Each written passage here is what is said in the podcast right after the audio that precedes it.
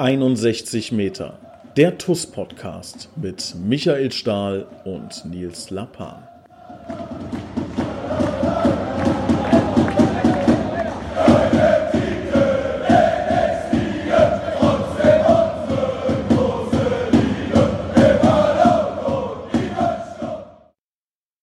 Hallo und herzlich willkommen zu einer neuen Ausgabe 61 Meter, der TUS Koblenz Podcast. Und liebe TUS-Fans, ihr habt es ja schon miterlebt, die letzten 2 Wochen, die Landtagswahlen stehen vor der Tür.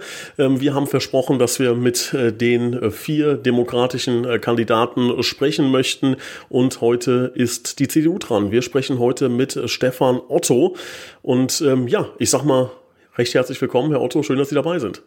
Ja, ein herzliches Hallo auch an die TUS Koblenz, an Sie, Herr Lappan. Schön, dass ich dabei sein darf. Herr Otto, erzählen Sie uns doch mal in kurz 1, 2, 3 Takten. Wer sind Sie? Was machen Sie? Was haben Sie vor? Solche Dinge. Ja, wer bin ich? Stefan Otto, 53 Jahre alt, verheiratet, 2 erwachsene Kinder, seit 16 Monaten auch stolzer Großvater einer wirklich liebenswerten Enkeltochter. Und ich bin vom Beruf Diplom-Verwaltungswirt, arbeite bei einer bekannten großen Koblenzer Bundeswehrbehörde. Und wenn ich das nicht tue, dann verbringe ich meine Freizeit meist damit, für die CDU-Stadtratsfraktion tätig zu sein. Dort bin ich stellvertretender Fraktionsvorsitzender mit den Schwerpunkten Haushalt, Personal und Soziales. Und wenn die Politik mir dann noch ein bisschen Zeit lässt, dann werde ich mich im Karneval versuchen, ein Stück weit mitzumachen. Und das macht mir seit 30 Jahren sehr viel Spaß. Und das ist so im kurzen Rahmen meine Aktivitäten im beruflichen und im privaten Sinn. Das müssen wir seit 30 Jahren Karneval. Also ist ja kein Geheimnis, dass unser Präsident Christian Kreider auch ganz schwer involviert ist. Erklären Sie mir doch mal als Nicht-Karnevalist, was macht diesen Reiz aus? Also ich würde das gerne, das ist so ein bisschen für mich wie Religion, um ehrlich zu sein. Also ich würde sehr, sehr gerne, aber ich persönlich finde da wenig Einstieg. Ähnlich möchte ich es mal mit dem Karneval vergleichen. Eigentlich würde ich ja gerne, also so diesen Gedanken, da wirklich so ein paar Tage im Jahr zu haben, wo man mal, ich möchte mal so formulieren, wieder Kind sein kann oder aus dem Alltag austreten, ist ja was Schönes, aber ich tue mich so verdammt schwer, da reinzukommen. Erklären Sie mir doch mal, wie die Faszination Karneval, wie sowas entsteht. Wie kann ich das lernen? Also vielleicht tauge ich da jetzt auch nicht als der Prototyp, aber ich will mal ein Stück weit, mein Werdegang im Karneval ist völlig atypisch. Ich komme nicht aus der, ich sag mal, gewachsenen Karnevalstruktur, also kleiner Funke und dann Tanzgruppe und dann irgendwann in den Elferrat, sondern bei mir ist es eigentlich von Hause aus über die kirchliche Jugendarbeit gekommen. Das war zu meiner Zeit noch gang und gäbe, dass die Vereine da auch noch Pfarrkarneval gefeiert haben. Und so bin ich dann über diese Geschichte zum Katholischen Leseverein gekommen, wo ich also heute noch Sitzungspräsident sein darf. Habe also die quasi eine andere Karriere eingeschlagen. Ich muss zu meiner Schande gestehen, es gibt 2 Dinge, wo ich mich im Karneval nicht dran traue. Das eine ist Singen und das andere ist Tanzen. Das sind 2 Disziplinen, wo ich großen Respekt vor habe, die mir leider der liebe Gott nicht mit in die Wiege gelegt hat. Da bin ich eine absolute Flasche. Und dann blieb nur noch, der Koblenzer sagt, das Schwade übrig. Und ich habe mich also dann der Büttenrede verschrieben und bin dann sozusagen über diesen Weg katholischer Pfarrkarneval, Leseverein ein Stück weit in diese Strukturen reingewachsen und war dann auch letztendlich 12 Jahre Mitglied im AKK-Vorstand, davon 7 Jahre als Geschäftsführer. Also diese Dinge haben mir da immer sehr viel Spaß gemacht. Ist keine klassische Karriere. Besonders stolz, das will ich dann zum Abschluss noch erwähnen, für die Rubrik Karneval war natürlich mein Highlight 2006, 2007, mein Prinzenjahr. Im Übrigen auch beim Neujahrsempfang seiner Zeit der TUS Koblenz im Schloss, kann ich mich noch gut dran erinnern, war eine super Sache. Da muss man aber ordentlich Geld mitbringen, glaube ich, auch um Prinz zu werden, ne? Habe ich mal irgendwie so mitbekommen. Also das ist nicht irgendwie so, dass man sagt, okay, das ja, kostet übers Jahr gesehen eine Mark 50. Da muss man, glaube ich, schon ein bisschen in die Tasche greifen, oder? Also, auch da kann ich jetzt nur für meine Person sprechen, gehe ich völlig offen mit so einer Information um, weil ich auch weiß, dass da immer verschiedentlich Zahlen durch die Landschaft getrieben werden. Bei mir war es so gewesen, dass ich meinem Verein, ich durfte für die Narren zum Dela Bornskrug dieses Amt ausüben in Ehrenbreitstein. Bei mir war es so, dass von vornherein klar war, dass ich gesagt habe, alles das, was ich am Leib trage, ist mein Eigentum und das bezahle ich auch. Will heißen, also mein Prinzenkostüm, meine Prinzenuniform habe ich selbst gezahlt und alles andere, mehr oder weniger, ist über Sponsoring dann gelaufen. Also das ist ein Invest, das muss man natürlich auch sagen. Meine Familie hat auch mitgemacht. Es war irgendwo in der Größenordnung 5.000, 6.000 Euro, die ich seinerzeit aus eigenem Geld investiert habe. Ja, spannend. Also Karneval ist ja in Koblenz wirklich eine feste Größe, eine Institution. Absolut. Und ist, glaube ich, auch nicht aus dem Kulturgedanken der Stadt, also, wenn man es als Kultur bezeichnen möchte, ne, das gibt es ja mit Sicherheit auch unterschiedliche Meinungen, aber ist einfach nicht wegzudenken. Und sehr, sehr spannend. Vielleicht diejenigen unter unseren Zuhörern, die jetzt sagen, da habe ich noch gar keine Berührungspunkte mit, da können wir uns vielleicht die Hand geben, aber vielleicht muss man da einfach mal so aus der nicht karnevalistischen Komfortzone raustreten, einfach mal sagen, ich mache mal mit. Also vielleicht bilden wir dann nochmal so eine Selbsthilfegruppe und finden dann nochmal den Einstieg. Vielleicht können Sie ja als Insider vorweg marschieren. Ich würde jetzt mal aus der Hüfte geschossen einfach so sagen, Herr Lappan, ungeachtet dessen, und wir gehen mal davon aus, dass es mit der Pandemie irgendwann ein Ende hat und wir nächstes Jahr wieder Karneval feiern können, dann würde ich Sie und Ihre Partnerin oder Ihren Partner herzlich einladen zu meiner Sitzung am Mittwoch vor Schwerdonnerstag in die Rhein-Mosel-Halle. Dann bestellen Sie dem Christian noch einen schönen Gruß. Der kann dann mit seiner lieben Sandra ist dann auch herzlich eingeladen. Dann haben Sie schon mal so ein kleines Grüppchen und dann gucken Sie sich mal in der Rhein-Mosel-Halle den Sitzungskarneval beim Katholischen Leseverein an, sind herzlich eingeladen und dann können Sie sich selbst ein Bild machen. Bedanke ich mich für die Einladung komme ich gerne darauf zurück, wenn es dann soweit ist. Ja, ne? Und ich glaube, wir sind einig, dass es auf jeden Fall schön wäre, wenn wieder Veranstaltungen möglich sind. Aber soll auch jetzt nicht das ausufernde Thema sein, sondern es geht darum, Sie wollen in den Landtag. Warum? Ach, es ist ja eine Frage, die, ich sag mal, allgegenwärtig ist. Man wird ja natürlich auch bei so einer Kandidatur gefragt, was treibt denn einen an, für den Landtag zu kandidieren. Es ist sicherlich ein Stück weit dem Umstand geschuldet, dass man, bei mir ist das so seit vielen Jahren, genauer gesagt seit 2007, mit einer Unterbrechung im Stadtrat von Koblenz versucht, gute Politik für die Menschen hier in dieser Stadt zu machen.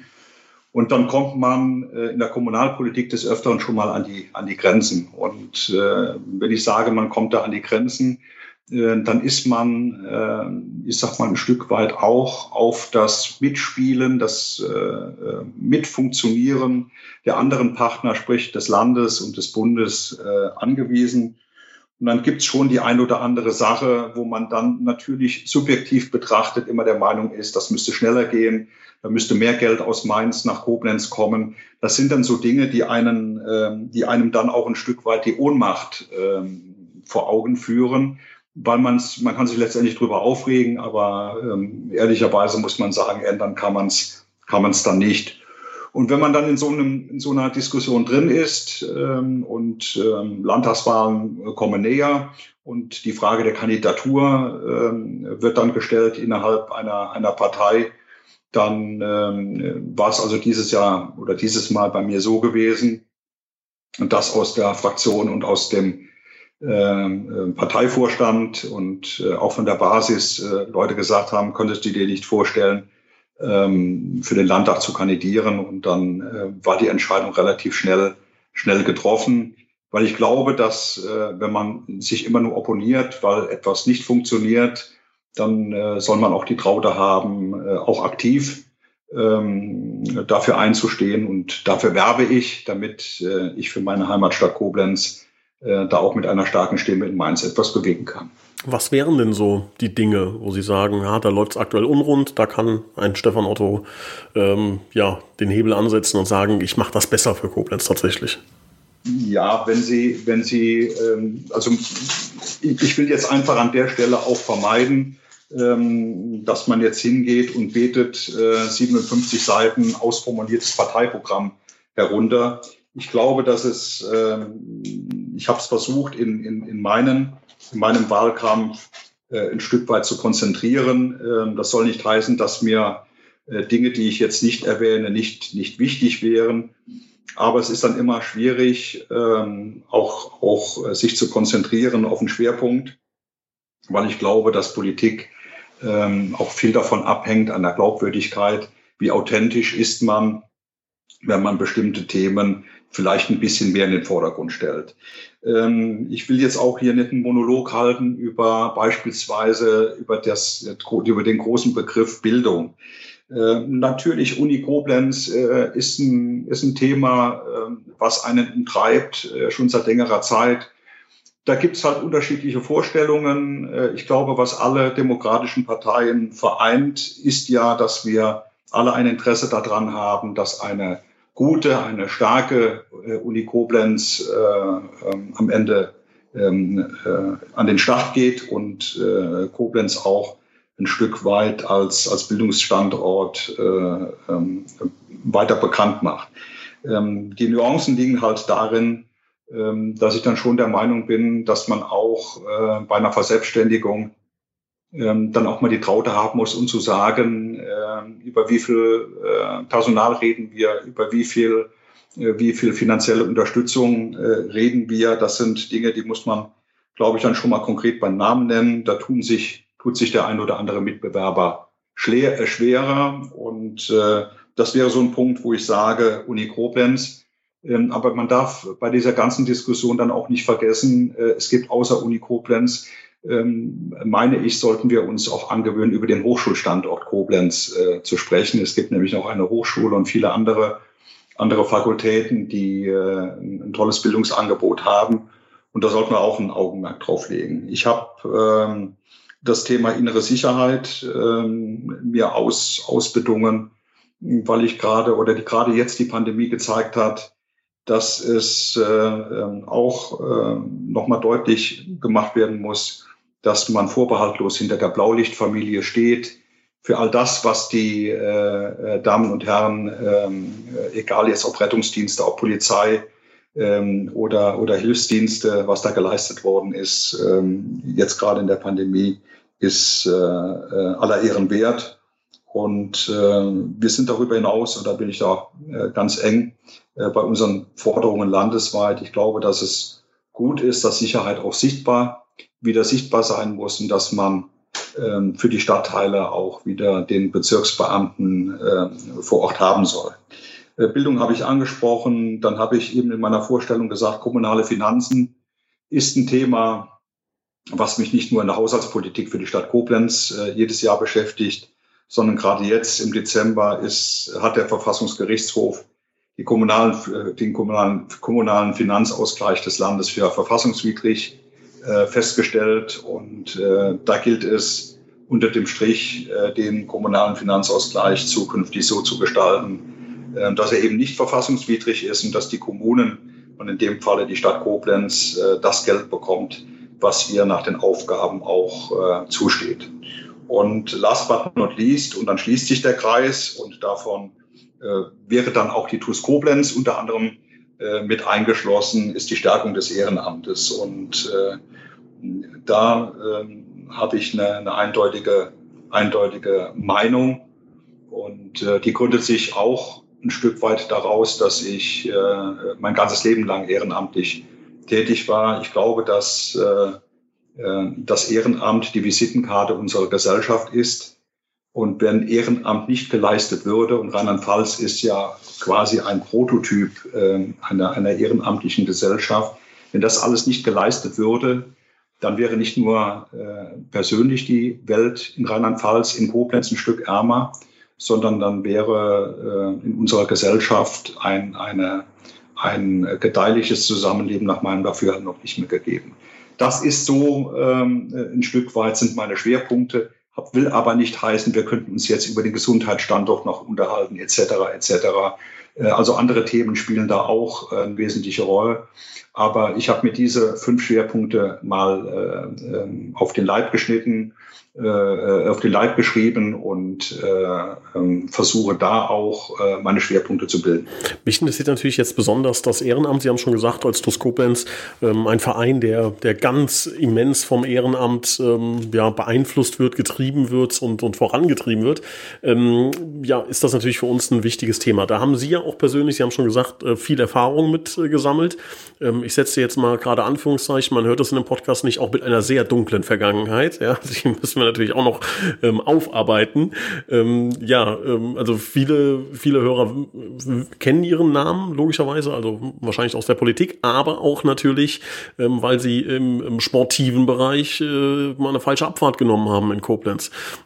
Erzählen Sie doch mal ganz kurz, wie da Ihr Werdegang ist und ja, was da passiert ist. Ja, also ich habe ja erwähnt, dass ich seit 2007 im Rat der Stadt Koblenz tätig bin. Und ich habe sozusagen auch als Vereinsmitglied bei TUS Koblenz seinerzeit auch, ich sag mal, diese Zeit mitgemacht, als so Spitzenspiele wie gegen die Sportfreunde Daden, SV Brüm, ich weiß gar nicht, wer sich da alles im Stadion Oberwert rumgetümmelt hat. Also all diese Zeiten hat man dann mitgemacht, hat dann auch diesen Aufstieg mit Milan Sasic als Trainer mitgemacht bis hin in die 2. Liga. Und dann war es also so, dass bei der TUS Koblenz Leute am Werk waren, die dann, das hat mich dann nicht nur geärgert, das hat mich dann richtig wütend gemacht, die dann bei Südwestsport mal haben verlautbaren lassen, sie hätten in ihrer langen Karriere noch keine Stadt erlebt, die so wenig für einen Zweitligisten getan hätte. Und das fand ich insofern eher abschneidend. Ich habe das so empfunden, weil ich schon dabei war und dieser Stadtrat, diese Stadt, diese Politik, alle miteinander gegen alle Vernunftregeln, und das betone ich an der Stelle des Haushaltsrechts, dafür gesorgt haben, dass viele, viele Millionen Euro locker gemacht worden sind, damit Zweitliga-Fußball in dieser Stadt möglich waren. Das will ich jetzt auch nicht überbewerten, aber ich habe damals wie heute, bin ich der Meinung, das gehört sich einfach so im Umgang, dass das auch gewürdigt wird. Dieser Mensch hat das nicht getan. Ich habe dann mich gemüßigt gefühlt, diesen Herrn darauf anzusprechen und habe ihm mitgeteilt, dass ich da eine Entschuldigung erwarte und andernfalls meine Konsequenzen daraus ziehe. Und habe dann zur Antwort bekommen, Reisende soll man nicht aufhalten. Und insofern waren da nach 2 Jahrzehnten meine Mitgliedschaft bei TUS Koblenz beendet. Das hat sich dann auch nicht mehr reparieren lassen, weil ich mich da, also das hängt auch damit zusammen, dass ich natürlich auch, das will ich auch nicht verhehlen an der Stelle, auch eine Zeit lang auch gekränkt war oder auch ein Stück weit meine Frau sagt dann immer so ab und zu, könnte ich auch dickköpfig sein, wie so ein Kind, dem man das Förmchen abgeholt hat. Das mag alles sein, das ist jetzt alles so lange her. Aber das hat mich als Fußballfan und als jemand, der den Werdegang der TUS Koblenz dann auch hautnah mit erfahren durfte, hat mich das schon getroffen. Und ich will, wenn ich darf, noch einen zweiten Aspekt ranbringen, um da auch so ein Gefühl für zu bekommen. Ich durfte damals in der Rhein-Mosel-Halle, einige können sich noch daran erinnern, als ein Herr Petak dabei war, sich in dem Verein anzusiedeln, durfte ich als Verhandlungspräsident oder Sitzungspräsident, Versammlungspräsident diese Jahreshauptversammlung leiten. Und das kann ich Ihnen sagen, die war nicht vergnügungssteuerpflichtig. Den Begriff kennen wir schon bei der TUS Koblenz, der fällt häufig. Was mich jetzt da interessiert, jetzt nehmen wir mal das Beispiel auf die Politik. Ja, Sie sagen, Sie haben da ein Gespräch geführt, was Ihnen nicht zugesagt hat. Da geht es ja um eine Einzelperson. Ne? Also wenn ich das jetzt vergleichen würde und sage, ich bin CDU-Mitglied hypothetisch und habe mich auf dem Pausenhof mit, keine Ahnung, Helge Braun, Bundesminister für besondere Aufgaben ist er, glaube ich, gestritten und sage, ja, wenn ich jetzt nicht das Pausenbrot kriege, dann trete ich aus der CDU aus. Und er sagt, gut, Reisen soll man nicht aufhalten, ist das ja auch nicht richtig. Ne? Also ich habe ja auch nicht versucht, meine Verhaltensweise von damals jetzt zu rechtfertigen, sondern ich will ja auch durchaus zugestehen, dass die Reaktion, ich würde heute in der Reaktion anders reagieren, weil eigentlich ist es ja so, diese Person ist ja lange nicht mehr da, also es sind ja viele Personen nicht mehr da, die für verschiedene Dinge bei der TUS Koblenz stehen. Insofern haben Sie vollkommen recht. War vielleicht auch seinerzeit meine Reaktion darauf etwas überzogen. Das will ich gerne zugestehen. Aber das kann man ja revidieren. Also Sie hätten ja auch in dem Zeitpunkt jetzt irgendwann wieder sagen können, ich trete wieder ein. Also Herr Lappan, ich war ja vorbereitet auf dieses Manöver. Also insofern würde ich Ihnen an der Stelle noch nicht einmal Plumpheit vorwerfen, sondern es ist völlig legitim. Ich hätte es an Ihrer Stelle genauso gemacht und genauso gefragt. Insofern aller Ehren wert, dass Sie mich in dieses Fahrwasser jetzt auch reinmanövriert haben. Ich will es mal so jetzt einfach auch verbindlich sagen. Also ich würde, wenn wir dann im nächsten Jahr wieder in Anführungszeichen eine normale Saison spielen, würde ich mal mit dem Kauf von 2 Dauerkarten auf der Tribüne anfangen. Und wir würden dann, weil wir uns dann noch öfter sehen, das ein oder andere Gespräch noch führen. Da freue ich mich drauf. Mir ist wichtig, Herr Otto, das müssen Sie uns auch nachsehen. Das ist natürlich so ein Gedanke, den man jetzt natürlich in sich tragen könnte. Gut, das ist ein Wahlkampfmanöver, ne? Was ja auch nicht, mein Gott, Sie wollen ja auch was erreichen, ist ja auch klar. Ne? Uns ist wichtig, auch wir wollen keine Mitgliedschaft oder Dauerkarten erzwingen, so von wegen, ich kaufe mir jetzt Sympathie ein, sondern ich würde mich schon freuen, wenn Sie sagen, ich schaue mir das mal an, ja, und dann, das muss auch nicht direkt die Dauerkarte sein, schauen Sie sich das Ganze mal an und vielleicht entfacht ja wieder die alte Liebe neu auf. Das würde mich sehr freuen. War aber tatsächlich nicht die Intention. Das ist jetzt spontan entstanden, indem Sie das gesagt haben. Wie gesagt, da kommen wir, glaube ich, dann auf einen guten Nenner. Wo ich aber ursprünglich hinaus wollte, also TUS Koblenz hatten Sie mal im Herzen getragen, dann, das kann man verstehen, da gab es vielleicht mal eine Situation, wo man dann ein bisschen empfindlich reagiert und das haben Sie wunderbar erklärt und das hat, glaube ich, jeder Mensch schon mal erlebt, dass man dann vielleicht auch sagt, gut, im Nachgang vielleicht war es ein bisschen drüber, aber ja, mein Gott, ne? Dann sind Sie zu Rot-Weiß, glaube ich, gegangen, ne? Wie war da der Prozess? Also, um das auch mal ein Stück weit einzuordnen, als die, ich sag mal, meine Stadionbesuche bei der TUS Koblenz irgendwo, weiß ich nicht, in den 80er angefangen haben, Ende 70er, Anfang 80er angefangen haben und sich dann nachher auch in die 90er reingetragen haben, muss ich vielleicht voranschicken, ich war bis zum heutigen Tag ich war ein grottenschlechter Fußballer. Ich konnte zumindest, sagen das einige andere, relativ passabel Tischtennis spielen und habe eigentlich einen Großteil meiner sportlichen Zeit bei Rot-Weiß verbracht. Bei Rot-Weiß sind meine Freunde, meine Bekannte. Ich habe meine Frau bei Rot-Weiß Koblenz kennengelernt.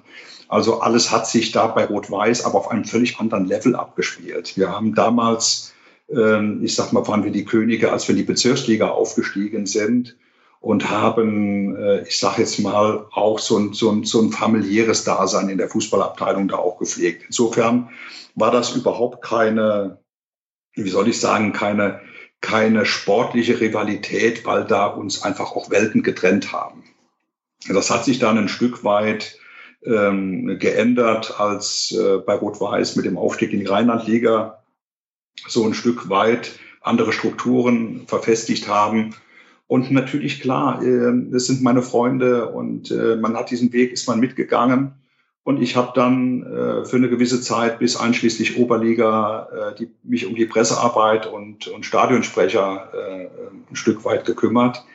Und dann hat es einfach den zeitlichen Umfang, das muss ich Ihnen aber nicht erzählen, das ist ein Fulltime-Job, den Sie, wenn Sie den halbwegs ernsthaft betreiben wollen, da gehen Sie morgens, stehen Sie damit auf und gehen abends damit ins Bett. Und das war einfach vorgegeben. Und ich will da überhaupt nicht, auch nichts verharmlosen. Natürlich war das auch, ich sag mal, mit diesem, ja, wenn Sie wollen, rasanten Aufstieg von Rot-Weiß Koblenz, hat natürlich Rot-Weiß Koblenz irgendwann auch die Aufmerksamkeit auf dem sportlichen Sektor, auf dem wirtschaftlichen Sektor von der TUS Koblenz auf den Plan geholt. Das ist was völlig Normales. Wenn Sie über Jahrzehnte hinweg ein Alleinstellungsmerkmal in dieser Stadt hatten und dann kommt plötzlich jemand und das ging dann schon los, dass man also dann seine Spielstätte auch ins Stadion Oberwerth verlegt hat.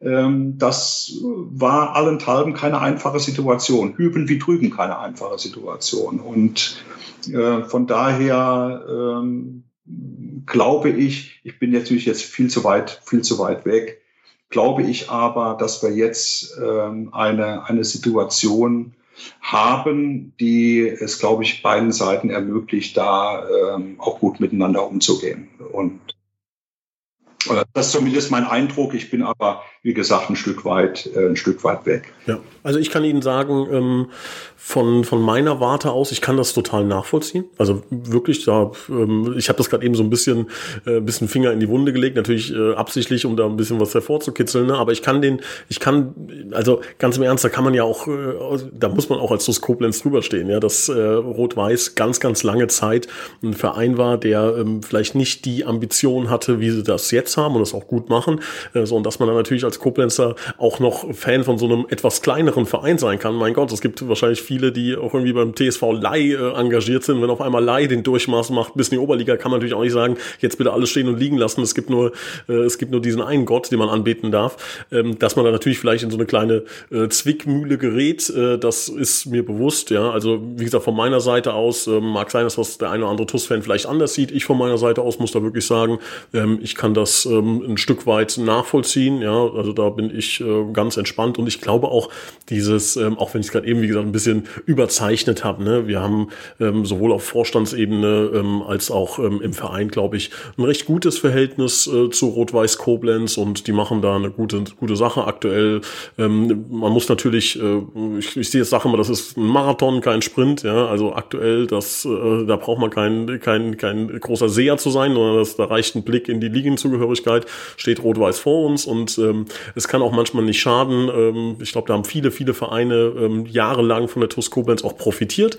Vielleicht ist es jetzt mal gar nicht verkehrt, auch mal selber im Windschatten ein bisschen zu fahren, sich das Ganze anzuschauen. Man sagt so schön, man muss nicht der Erste sein, aber der Schlauste, also nicht der First Mover, sondern der sogenannte Smart Mover. Man kann sich viele Dinge anschauen, die dann vielleicht da mal falsch gemacht werden, die wir früher jahrelang falsch gemacht haben. Also frei nach dem Motto, die zweite Maus kriegt den Käse. Ne? Vielleicht können wir als TuS Koblenz das mal so sein. Was mich so ein bisschen interessiert, jetzt kennen Sie beide Vereine. Wie nehmen Sie das aktuell wahr? Also ich sag mal so, in den letzten 1-2 Jahren hat sich ja relativ viel getan bei beiden Vereinen. Rot-Weiß, rasanter Aufstieg. TuS Koblenz, sagen wir mal, mit Sicherheit mit der Wahl des Präsidiums so ein neuer Weg, der da gewählt wurde. Ob jetzt gut oder falsch, müssen andere beurteilen, aber es ist zumindest wahrscheinlich, die Rheinzeitung hat getitelt, das ist so ein bisschen der Neuanfang, der gewählt wurde.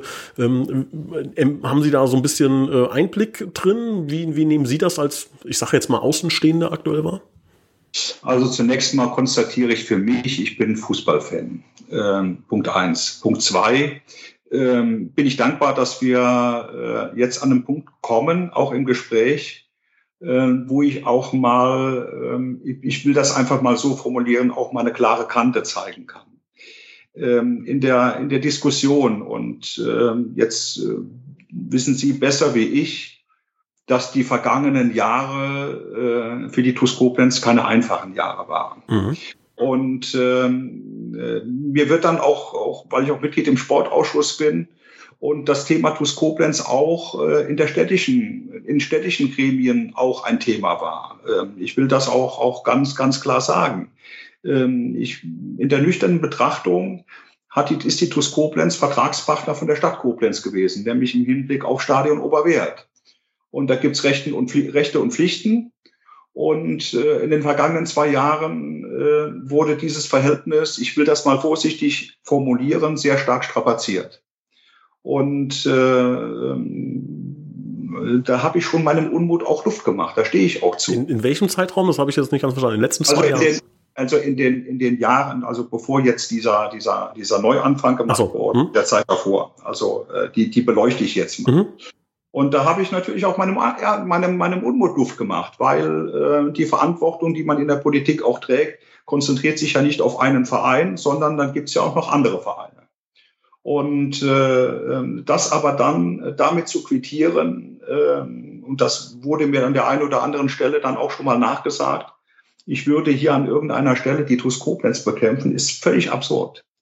Also erstens mal, dass mir die selbst wenn man das wollte, das überhaupt nicht möglich wäre. Das ist völlig absurd. Nur weil man in einer Gemengelage ein Vertragsverhältnis, wo der eine Partner seinen Verpflichtungen nicht so nachgekommen ist, wie man das gerne gehabt hätte, dass man da seinen Unmut so äußert, ist was völlig Normales. Also für mich zumindest. So.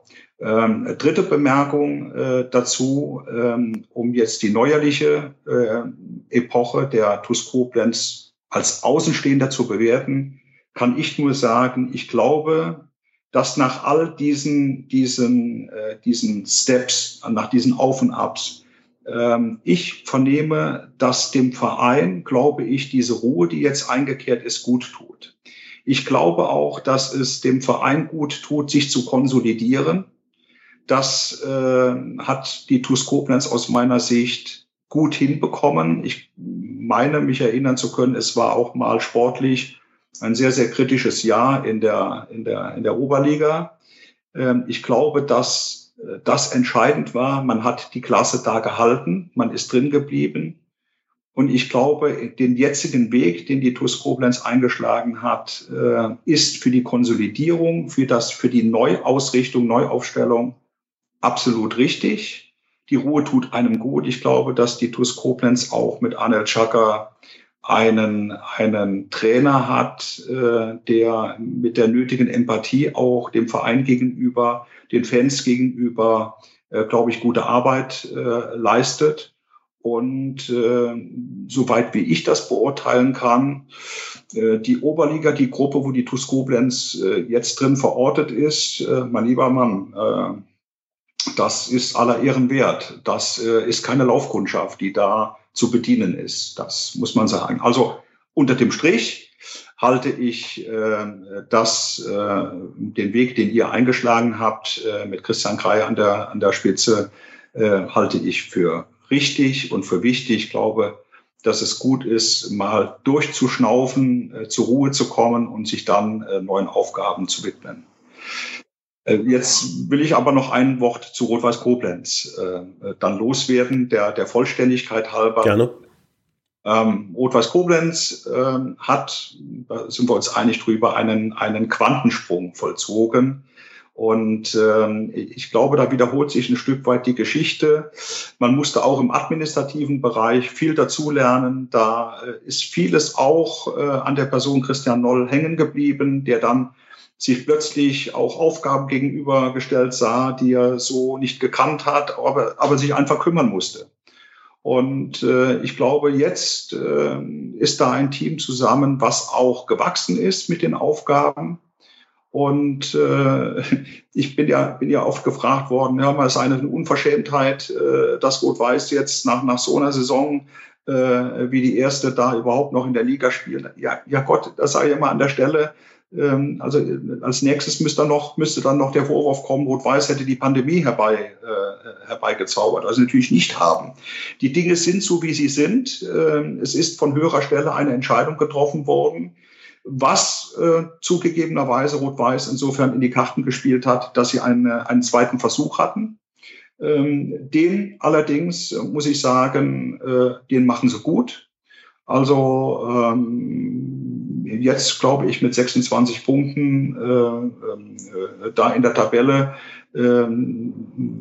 so dazustehen, dass eine realistische Chance besteht, die Klasse zu halten, ist aller Ehren wert. Und insofern glaube ich, dass wir zumindest, was den Leistungssport angeht, in Koblenz jetzt an der Fußballfront zumindest nach außen hin Ruhe haben. Und das tut, glaube ich, auch Koblenz, der TuS, Rot-Weiß und der gesamten Fußballerschaft in Koblenz, glaube ich, gut. Da sind wir, glaube ich, auf einem Nenner. Also wenn fußballerisch die Stadt Koblenz im positiven Lichte dasteht, dann tut das natürlich sehr gut. Wir können natürlich, man darf nicht immer in die Vergangenheit blicken, aber ich glaube, wir können uns das schon so ein bisschen auch auf die Fahne schreiben, dass wir natürlich auch für Koblenz dadurch, dass wir in vielen auch glorreichen Jahren wirklich überregional Bekanntheit erzeugt haben, natürlich auch für die Stadt Koblenz ein bisschen was getan haben. Ich glaube, das ist immer so ein bisschen dieses Wechselspiel, ne? Der eine sagt, ja, wir haben was getan, der andere sagt, wir haben was getan und irgendwie versucht man dann das so ein bisschen in seine Richtung zu kippen. Das ist, glaube ich, auch klar. Was mir nochmal wichtig ist, nochmal auch von meiner Position zu sagen, Sie haben gesagt, dass auch bei 1-2 Jahre vor uns, vor dem neuen Präsidium, dass es da ein bisschen kritisch war. Da muss man natürlich auch sagen, die Situation war ja dramatisch, ne? Also man hat ja einen riesen Schuldenberg mit sich rumgetragen und dann wird man in ein Ehrenamt gewählt als Vorstand und ist im Grunde handlungsunfähig oder nur minimal bewegungsfähig, dass man natürlich da alles versucht und überall versucht, ja, maximalen Schaden zu verhindern und da vielleicht auch mal das eine oder andere unangenehme Ding machen muss und auch mal so ein Gespräch führen muss dann, wenn es ums wirkliche Überleben geht. Das kann man dann, ja, also auch unsere Vorgänger haben da, glaube ich, dann recht wenig Schuld, ne? Das ist dann so ein Produkt, was sich dann halt entwickelt hat und aufsummiert hat. Also da muss man, oder möchte ich auf jeden Fall nochmal eine Lanze brechen, weil ich auch gerade sagen muss, dass da 1-2 Leute dabei sind, die uns auch jetzt noch tatkräftig unterstützen und mit Rat und Tat zur Seite stehen. Das muss man auch nochmal sagen. Herr Lappan, dass da kein falscher Zungenschlag reinkommt. Mir steht es A nicht zu. Und ich will das auch nicht, ich will hier überhaupt nicht über Schuld sprechen oder sonst irgendwo. Wir müssen ja immer, also ich ziehe da, um das dann auch in aller Deutlichkeit zu sagen, ich ziehe da alle Hüte, die man ziehen kann. Also sich da in so einer Situation Verantwortung zu übernehmen im Verein, das muss man dann wirklich sagen, da muss man schon mit viel Herzblut bei der Sache sein, sonst geht das, glaube ich, nicht. Also von daher ist es nicht an mir, irgendjemand Schuldzuweisungen oder sonst, das kann ich auch gar nicht beurteilen. Fakt ist letztendlich, das war eine sehr, sehr, sehr aufreibende Situation, glaube ich, für die Verantwortlichen und mir steht das überhaupt nicht zu. Da eine Schuldzuweisung zu geben, will ich auch gar nicht verstanden wissen. Ich wollte nur ein Stück weit auch eine Erklärung dafür geben, dass, und da sind wir uns, glaube ich, doch einig, das war auch eine Situation, die sicherlich auch an der einen oder anderen Stelle emotionsgeladen natürlich Reaktionen auch hervorgerufen hat. Die würde man sicherlich bei neuerlicher Betrachtung an der einen oder anderen Stelle auch anders führen. Aber das, Sie haben eben richtigerweise gesagt, hinterm Flug ist geflügt. Das ist jetzt eine Sache, wo wir dann auch gut daran tun, das auf sich beruhen zu lassen und einfach den Blick auch nach vorne zu richten. Das tun wir jetzt mal gemeinsam. Sie haben gesagt, Ehrenamt ist für Sie neben Bildung, Hochschule, kommunale Finanzen ein wichtiger Faktor. Ja, da rennen Sie bei uns ja ganz offene Türen ein. Das ist auch etwas, was, wie ich schon vorhin einmal kurz andeutete, für die TuS Koblenz ein ganz, ja, der Motor des Vereins quasi ist unser herausragendes Ehrenamt tatsächlich. Was haben Sie denn vor? Wie profitieren wir jetzt davon? Also jetzt stelle ich mir vor, das klappt jetzt, Sie ziehen in den Landtag ein, alle freuen sich, wunderbar, Ehrenamt stand groß auf der Agenda. Was haben wir jetzt davon? Um es mal salopp auszudrücken. Es ist ja immer, also die einzelne Betroffenheit sieht man natürlich immer aus seinem Blickwinkel. Jetzt ist es bei der TUS Koblenz, ist es der Sport, der Fußballsport. Ich will aber über den Sport hinaus ausdrücklich einbeziehen, auch beispielsweise Freiwillige Feuerwehr, THW, also all diese Johanniter, Rotes Kreuz und was weiß ich alles noch da mit einbezogen ist. Ich glaube, dass es ein Ansatzpunkt wäre, in der Politik mal die Diskussion zu führen, ob man nicht initiativtätig wird, um beispielsweise dafür einzutreten, dass man Arbeitgebern, wie auch immer steuerlich oder in Form einer höheren Entschädigung, dass man die besser abfindet, um ihnen zu erleichtern, jemanden freizustellen, der im Ehrenamt tätig wird. Mir ist beispielsweise in diesem Wahlkampf sehr oft zu Ohren gekommen, und zwar nicht, weil der Arbeitgeber gegen Ehrenamt ist, sondern weil es dann, ich sag mal, an der einen oder anderen Stelle einfach schwierig ist und der Arbeitgeber da noch zugelegt hat, wenn er den einen oder anderen freigestellt hat. Ich könnte mir gut vorstellen, dass man an der Stelle mal einen Hebel ansetzt und sich darüber unterhält, wie man das besser gestalten kann. Ich glaube, ein zweiter Schritt wäre, das kann jetzt ein Land nicht für sich alleine so entscheiden, aber ich glaube, man kann über als Landesregierung auch über eine Bundesratsinitiative darüber nachdenken, ob man die derzeit geltenden Pauschalen im Einkommensteuerrecht, ob man die nicht signifikant nach oben anhebt. Die Ehrenamtspauschale, meinen Sie? Ja, also beispielsweise die Ehrenamtspauschale oder auch die Pauschale die wir für Übungsleiter haben, auch für sonstige ehrenamtlich Tätige. Ich sage jetzt mal auch als Ratsmitglied haben sie auch einen Freibetrag, dass man einfach mal generell über die Schiene nachdenkt, ob diese Höhe dieser Beträge, ob das einfach noch zeitgemäß ist und ein Stück weit zur Attraktivität beibringt. Das was ist denn Ihre ich frage nochmal aktiv nach, was ist denn Ihre Meinung? Also nicht darüber nachdenken? Schauen Sie. Sehen Sie das als zu niedrig? Ja, ich sehe das als zu niedrig an. Und nehmen wir mal das Beispiel am Sportverein. Mhm. Wenn Sie einen lizenzierten Trainer haben, ich weiß, wovon ich rede, weil ich derzeit immer noch in Besitz bin einer C-Lizenz im Fußball, jetzt ist lizenzierter Trainer. Und jetzt würden Sie sagen, Stefan Otto, du übernimmst bei uns, jetzt gegriffen, die U13, U14, völlig egal. So. Und ich sage der TUS Koblenz, ihr zahlt mir dafür im Monat 500 Euro, um einen Betrag zu nennen. So, dann fülle ich meinen Übungsleiterzettel aus und der Herr Lappan, bei dem ich das immer abgebe, der gibt diesen Übungsleiterzettel, weil er ja ein beflissentlicher Mensch ist, beim Sportbund ab und greift Zuschüsse ab. Dann kriegen Sie, wenn der Stefan Otto, auch das jetzt alles gegriffen, im Monat 20 Stunden abgerissen hat bei der TUS Koblenz, Sie zahlen dafür 500 Euro, dann wissen Sie selber, was Sie vom Sportbund und vom Verband, was Sie da an Übungsleitervergütung zurückbekommen. Damit können Sie noch nicht mal Fußball kaufen. Mhm. Ich behaupte das mal. Ja. So. Und dann will ich noch nicht mal den Institutionen unterstellen, dass die aus reiner Boshaftigkeit Ihnen nicht mehr Geld bezahlen wollen, sondern weil sie es vielleicht auch nicht können. So, jetzt muss man das immer auf fairer Weise sehen. Und dann bin ich schon der Meinung, weil davon auch ein Vereinsleben abhängt, ein Funktionieren abhängt, weil Sie als Nils Lappan nicht alle Mannschaften gleichzeitig trainieren können und sagen, das kostet den Verein gar nichts, aber Sie können nicht überall sein. Und wenn Sie es professionell und halbwegs vernünftig machen wollen im Leistungssport, wie es jetzt bei der TuS Koblenz auch im Jugendbereich der Fall ist, dann müssen Sie für Trainer Unmengen an Geld ausgeben. Und zwar nicht, weil die Trainer raffgierig sind, sondern weil diese Trainertätigkeit auch nicht vergleichbar ist mit einer, in Anführungszeichen, normalen Übungsleitertätigkeit. So. Und wenn Sie dann als Verein sehen, was Sie aufwenden müssen und was Sie möglicherweise von Institutionen, vom Staat zurückbekommen, dann glaube ich, klafft da ein Delta, wo wir drüber nachdenken müssen und sagen müssen, ist es nicht vielleicht an der Zeit, da das Ganze ein Stück weit zu nivellieren? Mhm.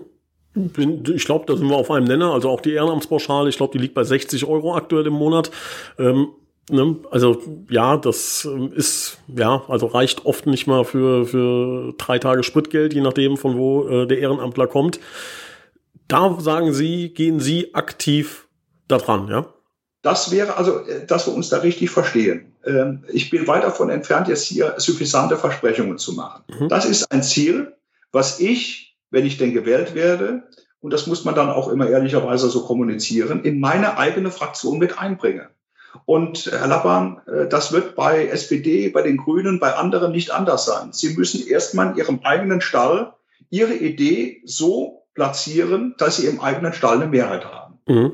Und dann wird da draußen ein Antrag. Und dann müssen Sie diesen Antrag im Parlament so platzieren, dass dieser Antrag eine Mehrheit hat. Und so ist das Spiel. Also ich will es nicht als Spiel bezeichnen, aber so ist das Prozedere. Und insofern werde ich ehrlicherweise hier an der Stelle sagen, das ist etwas, wo ich mich mit Nachdruck für einsetzen werde, weil es nicht ein Problem ist, was nur in Koblenz zutage tritt, sondern das ist ein Problem, was auch auf dem platten Land, und das will ich überhaupt nicht abträglich sagen, die kleinen Vereine haben genauso viele Probleme. Da werden sie auch nicht mehr den Übungsleiter bekommen, der für 3,50 Euro das eben mal gerade so nebenbei macht. Jetzt rede ich aber von den älteren Jahrgängen und ein Stück weit also über die Kreisebene hinaus. Mhm. Das ist mit viel, ich habe selber eine B-Jugend, Bezirksliga trainiert, das ist von den Fahrten angefangen, da müssen sie schon viel, viel Zeit mitbringen und das ist schon Aufwand, den sie da betreiben. Das muss man ehrlicherweise sagen, gilt nicht nur für den Fußball, ich könnte jetzt Volleyball, Handball etc., das gilt für alle Sportarten. Mhm. Bin ich bei Ihnen. Ich kann das natürlich auch nachvollziehen, dass Sie sich jetzt nicht hier hinstellen können und sagen können, die Übungsleiterpauschale wird von, ich glaube, sie ist jetzt erhöht worden auf 250 Euro. Also jetzt sagen, die wird jetzt auf 500 Euro erhöht, Punkt. Ja, dann, das ist ja Tür und Tor geöffnet für Rheinzeitungsschlagzeile, Ziel verfehlt. Ja, ne? Dann führen Sie die Diskussion, weil der eine wieder sagt, 500 Euro ist zu wenig und der andere sagt, 500 Euro ist zu viel, ist ja müßig. Das ist ja müßig. Was mich jetzt mal interessieren würde, was ja eine wunderbare, also eine ganz große Diskrepanz ist, sind ja quasi ihre beiden, ich setze jetzt wieder Anführungszeichen, Rollen. Ne? Auf der einen Seite der Politiker, der ja so ein bisschen das immer ein bisschen vage formulieren muss. Ist ja logisch. Ne? Auf der anderen Seite der Büttenredner, den Sie gerade eben angedeutet haben, der ja, ich sag mal, schon wirklich alles raushauen kann hinter dieser Rolle Büttenredner. Wie sehr juckt es da manchmal in den Fingern, jetzt hier im Podcast zu sagen, Herr Lappan, so und so sieht's aus, und Sie wissen aber, oh, nee, kann ich nicht machen, da kriege ich einen Anruf von, weiß ich nicht, Frau Merkel persönlich. Wie oft müssen Sie da so ein bisschen innerlich aufpassen, dass Sie da nicht den Büttenredner rauslassen und alles raushauen einfach? Also ich will das mal so formulieren. Ich bin ja öfters gefragt worden, ob ich diesem Gehorsam, den man da immer unterstellt, ob ich dem mich da bedingungslos unterwerfe. Mhm. Ich will Ihnen sagen, ich tue immer gut daran, und das sage ich Ihnen jetzt hier, und das wird sich auch, solange wie ich Politik mache, nicht ändern. Ich bin immer gut damit gefahren, auch in der Kommunalpolitik, die ich jetzt schon eine ganze Weile lang betreibe. Man kann mir nichts wegnehmen. Und wenn man nicht in einer Abhängigkeit drinsteckt, dann nimmt man sich auch die Freiheit, auch mal Dinge in einer Position zu vertreten, die vielleicht nicht mehrheitsfähig sind. Politik heißt für mich auch immer mal, die Nase in den Wind stellen, weil wenn sie Harmonie haben wollen, bedingungslose Harmonie, müssen sie in den Gesangverein gehen. Da kommt es auf Harmonie an und auf einen Gleichklang an. Politik habe ich immer so verstanden, dass Politik das Mittel ist, Dinge zu verändern und Dinge für die Menschen zu erreichen. Erste Bemerkung. Zweite Bemerkung dazu: Fairerweise muss man sagen, ich bin Angehöriger hier im Kommunalparlament, als auch, wenn ich es denn schaffen sollte, in Mainz, Angehöriger einer Fraktion. Und das heißt, Fraktion ist der Zusammenschluss von Abgeordneten, die sich natürlich einer gewissen Ordnung verschrieben haben. Das heißt aber doch nicht, dass man jetzt immer austarieren muss, was ist jetzt auf der Parteiebene opportun und muss ich das jetzt immer so abstimmen, damit das auch immer im Gleichklang ist. Ich will Ihnen ganz offen sagen, ich bin da vielleicht an der einen oder anderen Stelle auch in diesem Wahlkampf angeeckt. Ich habe ein Riesenproblem damit gehabt, als meine damalige Vorsitzende und jetzige Bundeskanzlerin Merkel, als es darum ging, Rechte und Pflichten bei gleichgeschlechtlichen Lebensgemeinschaften auszutarieren. Na, diese Frau Merkel ist dann hingegangen und hat das praktisch in der Union als Gewissensfrage jedem selbst überlassen. Da sage ich Ihnen ganz ehrlich, ich bin Mitglied in der CDU geworden, weil ich genau an der Stelle zu diesem Thema mir eine interne Diskussion gewünscht hätte, weil ich glaube, dass dieses Thema nicht so einfach ist. Das hat überhaupt nichts damit zu tun, dass ich eine Diskussion führen will, ob ich jetzt bestimmte Lebensübereinkünfte, ob ich die präferiere oder nicht präferiere. Ich glaube, dass dieses gesellschaftspolitische Thema einfach seinerzeit eine Diskussion verdient gehabt hätte. Und da war ich überhaupt nicht auf Linie mit meiner Partei gewesen. Und das Recht lasse ich mir auch nicht nehmen. Hat das Auswirkungen? Also kriegt man da einen Anruf, ruft dann der Herr Dr. Tauber an oder wer auch immer und sagt, Herr Otto, was haben Sie denn da gemacht? Nein, also sie haben eher im Umfeld, also mit verschiedenen Parteifreundinnen und Parteifreunden, den ein oder anderen Austausch in der Sache. Ich glaube, also was ich wahrnehme, ist einfach, man darf sich an der Stelle auch nicht zu wichtig nehmen, auch in der Politik nicht. Und Sie haben dieses Spannungsverhältnis Büttenredner und Politik angesprochen. Ich sage Ihnen mal, ich bin immer gut damit gefahren und ich bin da eher jemand, der an der einen oder anderen Stelle sich immer selbst gern auf den Arm nimmt. Ich will Ihnen da auch mal ein Beispiel sagen. Ich bin 2009 ganz knapp, da haben 23 Stimmen gefehlt, die mir das Ratsmandat versagt haben. Ich war der erste Nachrücker. Also 23, mein Kollege Herbert Bocklet hat 23 Stimmen seinerzeit mehr gehabt wie ich. Also 12.000, 14.300, weißt du, und so. Und ich hatte dann 23 Stimmen weniger. Und deswegen war ich nicht von Anfang an im Stadtrat. Das war diese eine Unterbrechung. Und dann habe ich in meinen Büttenreden, ich habe damals Protokolle gehalten, und dann habe ich dann so einen Passus immer ins Protokoll mit eingebaut, der dann so sinngemäß immer lautete, eine Kommunalwahl mit Gewinnern. Da gab es welche, die haben gewonnen und manche, die sind unterlegen. Und dann gab es Kandidaten, bei denen hat es an 23 Stimmen gelegen. Da hat sich der halbe Saal weggeschmissen, weil die genau wussten, wer gemeint war, nämlich ich selber. Und dann tun sie immer gut daran, auch, ich sag mal, die eigene Stellung nicht immer über andere zu heben, sondern einfach auch zu sagen, mein Gott, das ist eben mal so. Das ist im Sport auch so. Du gehst nicht immer als Gewinner vom Feld. Und in dem Fall habe ich da auch schon bittere Niederlagen einstecken müssen. Aber wichtig ist bei all dem, was man tut, dass man es aufrecht tut und dass man das, was man getan hat, nicht versucht nachher ständig zu rechtfertigen, sondern einfach auch mal sagt, habe ich jetzt so entschieden, habe ich so gemacht, stehe ich zu. Und wenn man anderer Meinung ist, mein Gott, dann ist man anderer Meinung. Auch das muss Politik aushalten können. Ja, Otto, da haben Sie einen wunderschönen Schluss gefunden. Ich glaube, das lässt sich auch gut auf den Fußball übertragen. Auch da muss man wissen, wann man über sich selber lachen kann. Da muss man auch wissen, wann man sich ein bisschen in den Vordergrund schieben kann, wann man einen Schritt zurück muss und andere auch mal das Rampenlicht gönnen sollte, gönnen darf. Ich glaube, das gilt fürs Leben, es gilt für den Sport, gilt auch für die Politik. Was ich festhalten muss, Ich muss da Respekt zollen. Ich dachte am Anfang, als wir natürlich wussten, dass wir die 4 Kandidaten hier einladen wollen, da ist natürlich bewusst gewesen, dass das bei Ihnen aufgrund der Nummer auch mit Rot-Weiß, die mit Sicherheit nicht allen so klar war, wie das jetzt hier alles vonstatten gegangen ist, mit Sicherheit, ich will nicht sagen mutig, aber zumindest für mich sehr positiv zu sehen, dass Sie gesagt haben, sofort, das mache ich, da bin ich dabei, da stelle ich mich den Fragen, da bedanke ich mich recht herzlich, dass Sie diesen Schritt gegangen sind, dass Sie mit uns hier gesprochen haben, uns ein bisschen Einblick geben konnten. War sehr kurzweilig, dafür bedanke ich mich und wünsche Ihnen in diesem Sinne noch eine schöne Woche und vielen Dank und bis bald im Stadion. Wir haben es auf Original O-Ton. Ja, vielen Dank, ich freue mich. Alles Gute. Danke. Tschüss.